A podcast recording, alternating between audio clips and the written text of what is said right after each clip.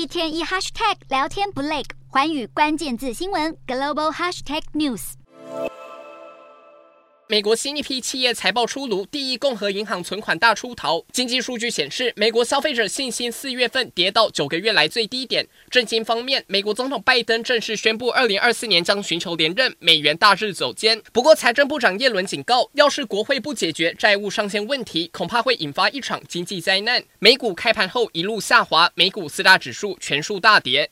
道琼指数暴跌三百四十四点五七点，收三万三千五百三十点八三点；纳斯达克大跌两百三十八点零五点，收一万一千七百九十九点一六点；标普五百下跌六十五点四一点，收四千零七十一点六三点；非半指数暴跌一百零一点二三点，收两千九百零六点二九点。欧洲股市方面，各国央行升息疑虑再起，引发可能陷入衰退的忧虑。投资人等待美国科技财报和经济数据出炉前夕，欧洲三大股市走势分歧。英国股市下跌二十一点零七。点收七千八百九十一点一三点，德国股市微涨八点一八点，收一万五千八百七十二点一三点，法国股市下挫四十二点二五点，收七千五百三十一点六一点。以上就是今天的欧美股动态。